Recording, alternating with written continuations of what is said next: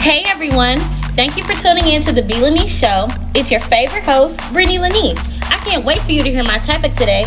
I'll be right back after a short commercial break. What's up, family? Welcome back to the B Lanise Show. It is your favorite host, Brittany Lanise. So, if you clicked on this podcast, it's because you want to know how to finish the way you started in entrepreneurship. And this is something that a lot of us struggle with because I'm not going to lie. We all do not finish the way that we start. Like, we start on fire, on 10, going hard. And then somewhere along the line, we get lazy, lackadaisical, don't want to do anything. You know, we just lose that inspiration, that spark, and that fire that we had. We can't do that in business because at the end of the day, this business got to leave a legacy for our people, you know?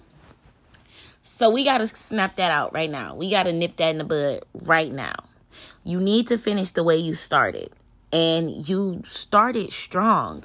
All of my entrepreneurs, y'all know when y'all first hit the scene, y'all were strong, going hard.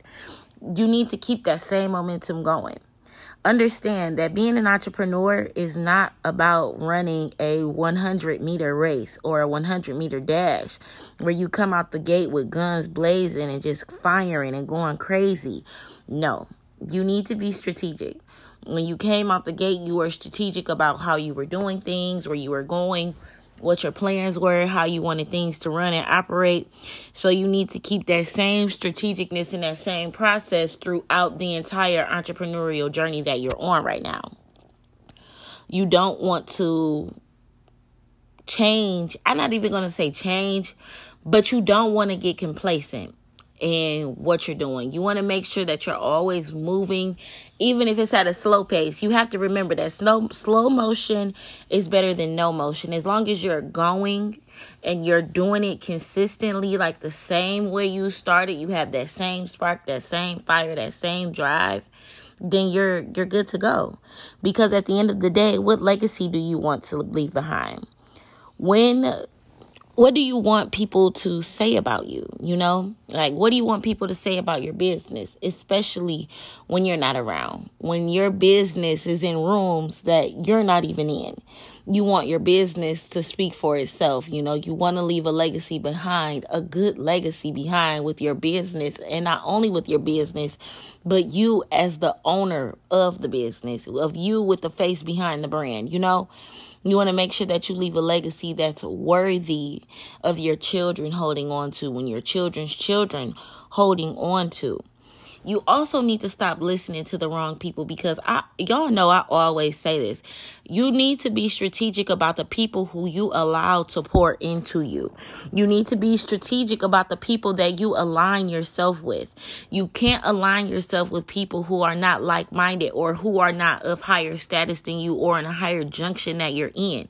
Because once you start aligning yourself with people below below you and beneath you, you're going to automatically get pulled down. Now I'm not saying that you can't interact with or spend time with or encounter with people who are below and beneath you because at the end of the day, we always need to make sure that we're pulling people up. You want to make sure you're always pulling people up higher than you are. Hence, why you're always or why you want to start aligning yourself with people who are in a higher caliber than you or people that are in a higher a higher tax bracket than you are. You want to do this because you know without a shadow of a doubt how hungry you are and where you want to go, they're going to pull you up. They're going to automatically pour into you because of who you are and the presence that you bring when you're around them or when you interact with them. Your hunger is going to make them pour into you, whether you want them to or not. But when you see somebody is on fire, especially you see that they're passionate about what they're doing and where they're going. They're strategic about how they want to do stuff. They never want to stop learning. They never want to stop growing.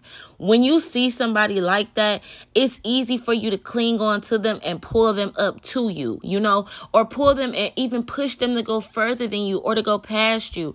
Y'all know just last week i was telling y'all y'all have to go past me. So me doing this podcast is a prime example of me pulling people up. But not only only am I pulling y'all up, I'm pushing y'all to go further. I'm pushing y'all to go past me. One of y'all need to make it and get us out the hood, okay? But I always get the running, get running and going off on a tangent. All I want to say is elevate, elevate who you have around you and who you allow to pour into you. You need to start listening. As entrepreneurs, we see so much, but part of us seeing and observing is us listening. Because while you, yes, you know how people always say like yeah you turn a blind eye? A lot of us turn blind ears. We need to start listening. Like yes you see people doing this this this. They're here. They're where you want to be or they're where you used to be but you don't know how. It's because you're not listening. Your focus isn't listening.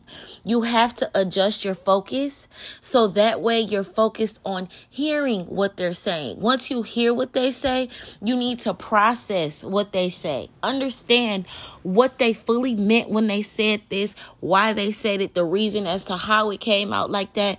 Once you understand what they're saying, then now you want to start applying what they're saying to what you're doing and align what you're doing to what they're saying.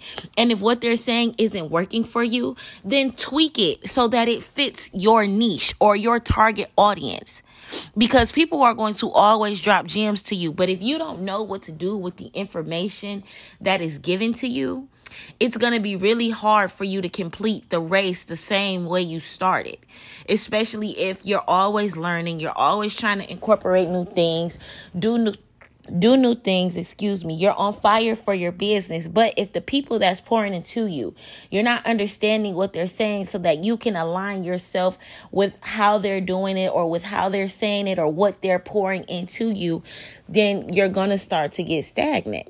And that is something that we do not want. So you have to open your ears to hear, your eyes are open to see, and then you have to start comprehending. And one thing about me, y'all, I'm going to lift y'all up. One thing about me, I'm going to break it down into lamest terms because I want to see you win. All I'm going to say this is try God and you'll win every time. The race will get longer. And I hate to say it, but y'all, the race is to get longer. And for those of you who are hitting y'all monthly goals that y'all said, who are hitting y'all quarterly goals and the daily goals, this is only the beginning. Like the race has just begun. Your best is yet to come. And I know y'all heard me tell y'all that a couple weeks ago. And with that being said, try God. Start putting God into your business. Incorporate God into your mix. You really think that you're going to win? You'll win with God. I promise you that.